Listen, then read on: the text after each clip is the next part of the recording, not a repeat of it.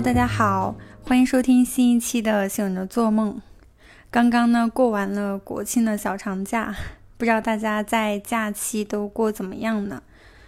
感觉现在假期好像不太流行晒美食、景点打卡这些什么的，而更多的是在晒这种亲近大自然的经历。反正我在朋友圈看到的是，这个假期去看日出、晒看日出的照片的朋友会格外的多。平时可能是需要靠睡懒觉才能补充回来的这个能量，好像在大自然里面就一下就充满了。这个其实也跟我今天想聊的话题有点关联，就是关于创造力这个话题。那说到创造力，它其实是我们天生就有的，但是我们现在。大部分的日常生活其实看起来好像并不需要我们有多少创造力，因为外界似乎已经把我们日常所需要的一切都已经制造好了，然后提供到我们面前。而且我们在这种非常渴望想融入主流生活的这种强烈驱使之下，可能就会有意或者无意的丧失掉原本的创造力。但是也正因为如此，所以现在创造力才会变得更加的珍贵。所以说到现在的创造力，首先会想到的一个就是，那我们的创造力去哪儿了？是什么扼杀了我们的创造力？那我能想到的第一个就是现代的教育模式，因为现代教育它从诞生以来，似乎就一直是更加重视理工科，讲究这种实用主义。在学校词典里面，所谓的成绩好啊，指的就是实用的科目分数高，或者说，嗯，有能够在这些科目上取得高分的能力。他们往往就是，呃，像数理或者是语言类的科目，像其他的音乐、美术、体育这些，往往就会被认为是相对没有前途的，因为确实也没有那么容易谋生。那现代教育制度其实是源于十八世纪的时候，最开始它是在欧洲大地得到了快速的一个推广，然后紧跟着中国也受到影响，在相对晚一点的时间，大概是十九世纪中后期的时候，也向我们国内引进了这样的教育体系。所以，就像我们现在今天所知道的这种教育体系，它其实是工业革命的产物。他为的就是要培养出大量的大批的能够掌握这种现代的生产知识和生产技能的这些劳动者，比如说知道这些机器是有什么样的性能，还有就是怎么样去操作这些机器等等。所以真的是非常实用主义的，有点像是工业流水线，把所有人都集中到这样一个工业的生产系统里面，然后都往一个模子里面刻。当然，在这一类教育里面，当然是可以学到基本的知识、基本的原理。而且，如果能够作为一个合格的、由这个教育体系出品的合格的商品走出去的话，至少可以保证这个商品的质量是基本上过关的。然后，这样的合格的学生，可能也会更加符合工业社会的公司它的基本的一个用人标准。就满足这个基本条件，但同样在这个过程当中，自身的这种创造力呢也会被消磨掉了，因为我们人毕竟不是商品，我们是天生就自带有创造力的，而且这个创造力可能还不止一种。但是在这个进场打磨的这个过程当中，我们因为接受了更大的。嗯，可以说是更权威的这种力量的洗礼吧。大多数人可能最后是不得不只保留这种所谓的有用的能力，然后扼杀其他的创造力。那根据后来的这个多元智能理论来看的话，我们会发现，其实人类的思维和认知方式是有很多不同的形式的。而不仅仅是局限在语言的表达和数理逻辑推断这种能力上面，但是因为我们在后天的这个教育体系设置里面啊，系统它会更加重视这两项能力，所以我们自带的这个系统也会被进行了后天的编辑，然后忽略了这种自带的其他的功能。嗯，这个多元智能理论呢，它是由霍华德·加德纳这个人提出来了。他本人呢，现在也是美国哈佛大学的教育学和心理学的教授。他在提出这个理论的时候，就把我们人类的智能呢总结归类为八种不同的能力。嗯，后来还增加了一种，总共呢是九种能力，就分别是第一个语言的智能，然后数理逻辑智能。空间智能、身体运动智能、音乐智能、人际智能、类型自知智能，还有第八个自然探索和感知的智能，以及后来补充的对精神和存在的思索的这种智力智能。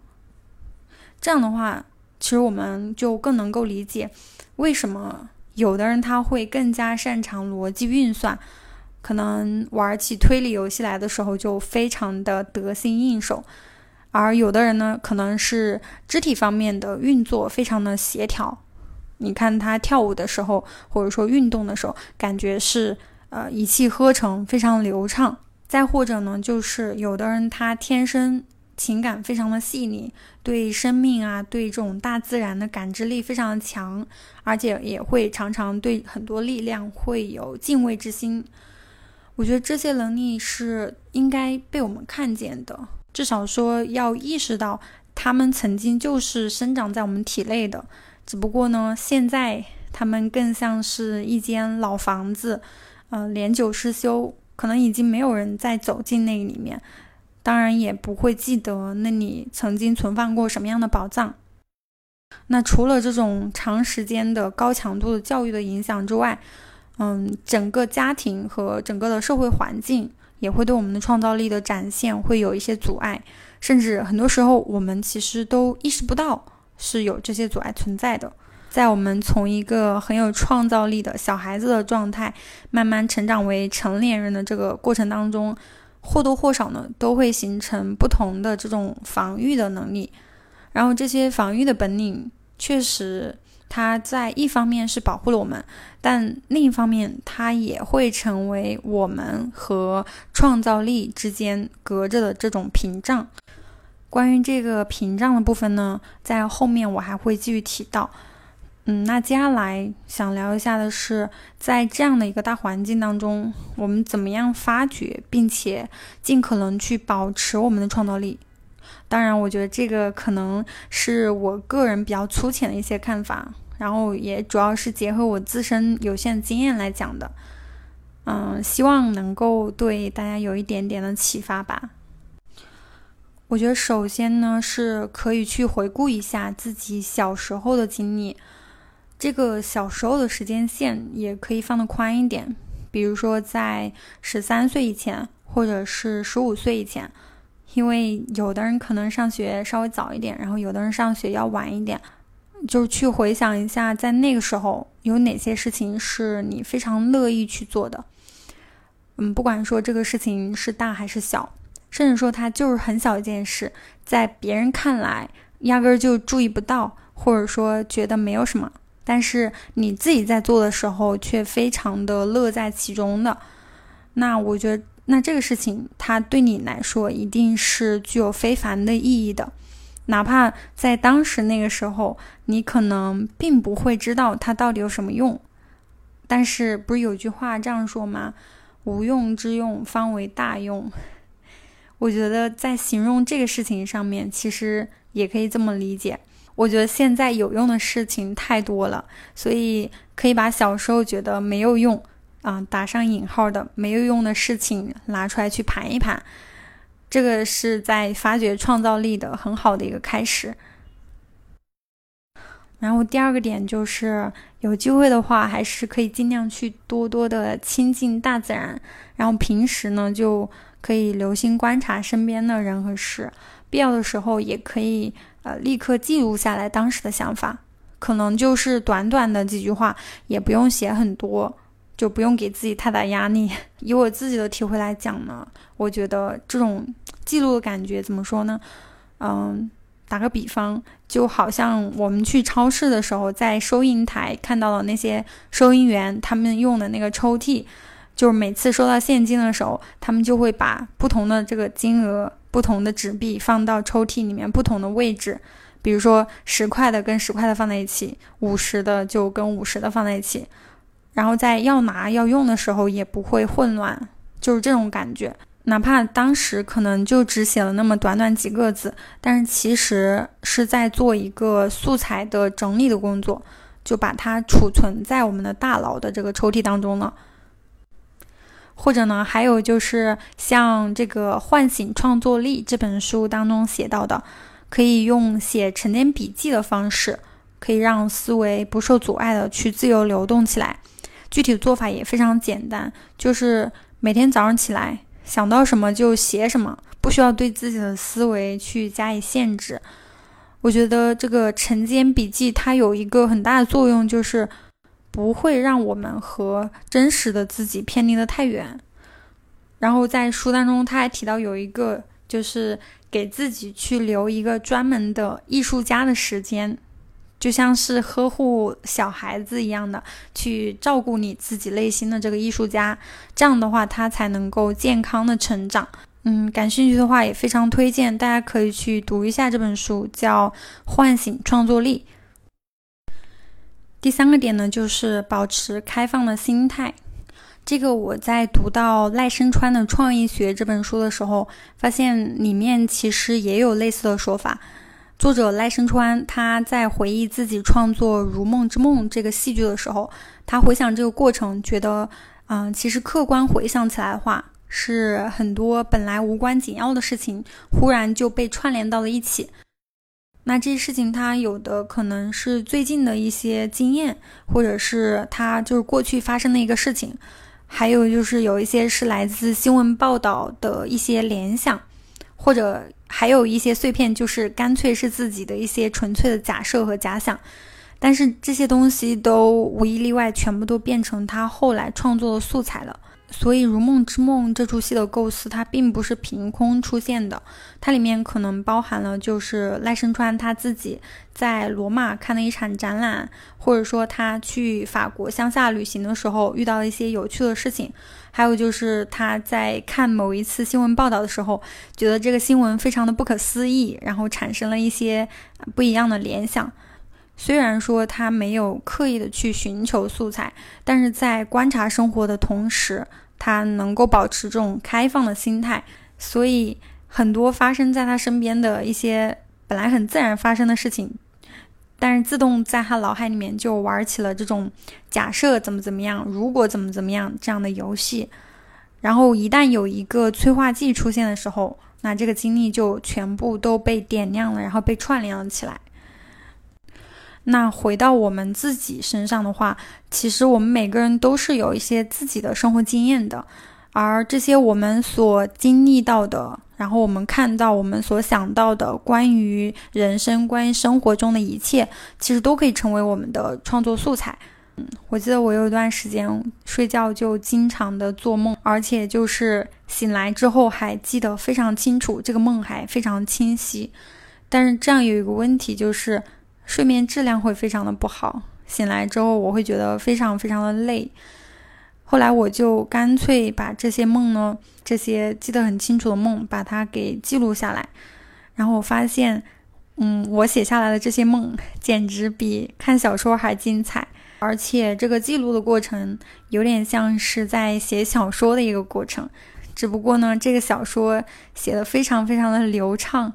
它根本不需要我去构思，也不需要我去思考情节接下来怎么发展，所以可能素材真的有很多吧。同样，在刚才说的赖声川的这本书当中，也提到了创作的屏障，它是阻碍我们释放创造力的那种无形的、不知名的力量吧。这个屏障，它是在我们成长的过程当中，我们可能从家里人、从家庭、从整个社会的大环境当中接受的这种既定的概念和一些行为的范式。因为我们每个人啊有不同的个性，然后所处的环境可能也不一样，所以有的人的这个屏障会变得非常的厚，而有的人的这个屏障会稍微的薄一点。而那些屏障薄一些的人，他们可能就会在现实当中会显得更加的有创造力一些，因为阻挡的力量会小一些嘛。但其实，假设回到最初的这个起点的话，我们每个人都是天生就有创造力的，所以识别和清除这个屏障，也是我们在后天需要做的非常大的一个功课。嗯，在这一点上，我也听说了很多的说法。我结合自己经验来说，我觉得，嗯，减少这个屏障，就是去放掉生活当中许许多多的控制感。然后让很多的想法和很多的思维从我这里自然而然的穿过。嗯，比如说我在以前可能会觉得我在生活当中有时候做事情会有点没有计划，然后想到哪处就是哪处，会觉得这样不是很好，因为有点显得太过于随意了。但是现在反而越来越能够接受这个点呢，就对这种。没有计划性，对这个没有那么的抵触，因为我发现这个其实是非常非常难得的，它有时候会给我带来一些意料之外的美好的体验，所以也会试着让自己去越来越多的能够松弛下来。当我脑海里面有这种听起来有点怪异的点子或者想法闪现的时候，我也不会像以前那样去一味的去打压或者去驱赶这些想法，反而现在会更多把他们去记录下来，或者是跟身边比较亲近的人跟他们去分享说一说。而而且很多时候我发现，在我说给他们听了之后，他们也会被我所说的这个想法会感到惊奇，觉得是很有趣或者有些特别的。那这种没有计划的感觉，有点像是把自己这个管道去放空，然后让一切的想法自然的流经这个管道。有的想法可能就在这个期间就自然溜走了，那也没有关系，因为有一些其他的想法，它会多停留一会儿，而且会在这个管道上面去撞出很大的声音，然后这个声音很大的想法。可能就会被我捡起来，放进我的工具箱里面。而且事实也证明，这些大声的想法对我来说，可能也就是我生活当中有点宝藏的这种想法。他们好像能够在恰当的时机发挥有点出乎意料的效果。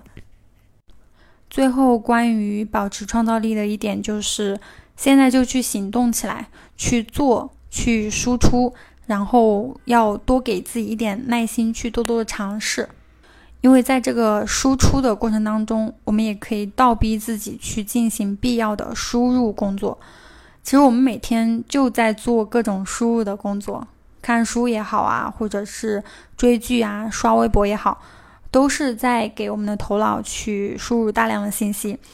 嗯，而如果能够有一些这种输出的动作的话，反而可以对这些输入的信息进行过滤、进行辨别和思考。当然，有一些形式输出，嗯，我们似乎一直都挺反感的，比如说写作业或者是考试等等，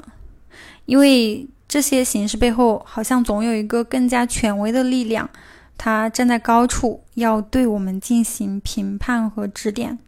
但是我觉得，在释放创造力的这个过程当中，我们可以去在众多的输出形式中选择一个没有太多人去评判你的方式。那用这样一个方式去开始，这样的话自己做起来会更加的没有那么多抵抗，就更加容易开始一些。我觉得这一点是很重要的。当然，也要对自己多一点耐心。去多尝试不同的形式。如果你想写一篇文章，那我觉得应该现在就去写，不要害怕说写的不怎么样。如果说你现在想录一档播客，那应该现在就去准备，也不要担心说做出来怕反响不好，而且也不要拿你刚开始做的东西啊去跟别人做了很久的东西做比较，这样也没有任何意义。如果感觉自己很难做到不去担心、不去忧虑的话，或者说，呃，这种担心和忧虑会让你就停止前进的脚步的话，那我觉得就是在做了这个事情，比如说在写了文章或者做了播客之后，短时间之内呢，不要马上去回头看这个东西，因为我感觉在刚开始的时候，让自己保持想要去做下去的这种信心是非常非常重要的。甚至我觉得，只有在持续保持、持续进行的这个过程当中，才有可能去回过头来对这个作品本身的质量进行一个升级。而且，我觉得这个创造的过程，它跟这个完成作品本身相比，这种正在进行时的这个过程，好像要更加的令人心动。嗯，至于说最后做出来这个东西，它会收到什么样的评价，这个。其实是超出了我们所能掌控的范围的，所以我感觉，不管是掌声也好，还是这种批评的声音也好，嗯，我想都应该尽量去平静的对待吧。嗯，说了那么多，最后始终都没有提及一个点，就是我们为什么要去创造？之所以没有提，是因为我觉得在这里每个人的答案可能会不一样。但是我们始终都会有一种共识，就是每个生命都是有创造力的，它是被写在我们人的潜在的基因里面，所以就尽情的去释放它，也祝愿你能够体验到那种慷慨和圆满的感觉。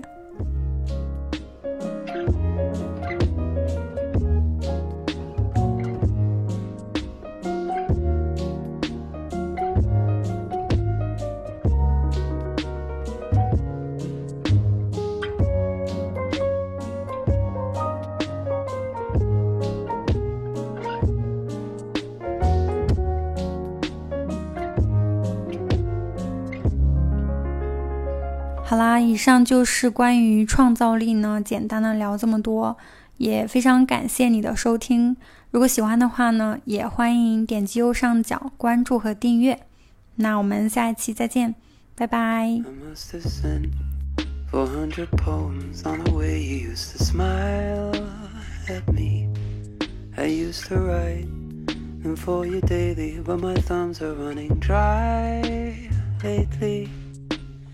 No one wants to hear a song about the bitch that broke my heart. I should have listened to my mama, she saw through you from the start. But now we're here in Regent's Park amongst the flowers, and I wish it would rain. Cause in the sun, you look so lovely that I'm pulling for you over again. Since I have nothing left to say that will make you change your mind, I'll say goodbye on a beautiful spring day. It was a place not too dissimilar to this one where I first saw your face. You look like home, sat all alone. I should have found somebody cheaper to chase. Tragically, nobody told me how expensive you would be. I lost more than money, dear. You knocked the swagger out of me. But now we're here in Regent's Park amongst the flowers, and I wish it would rain. Cause in the sun, you look so lovely that I'm pulling for you over again. Since I have nothing left to say that will make you change your mind. Make you change your mind. I'll say goodbye on a beautiful spring.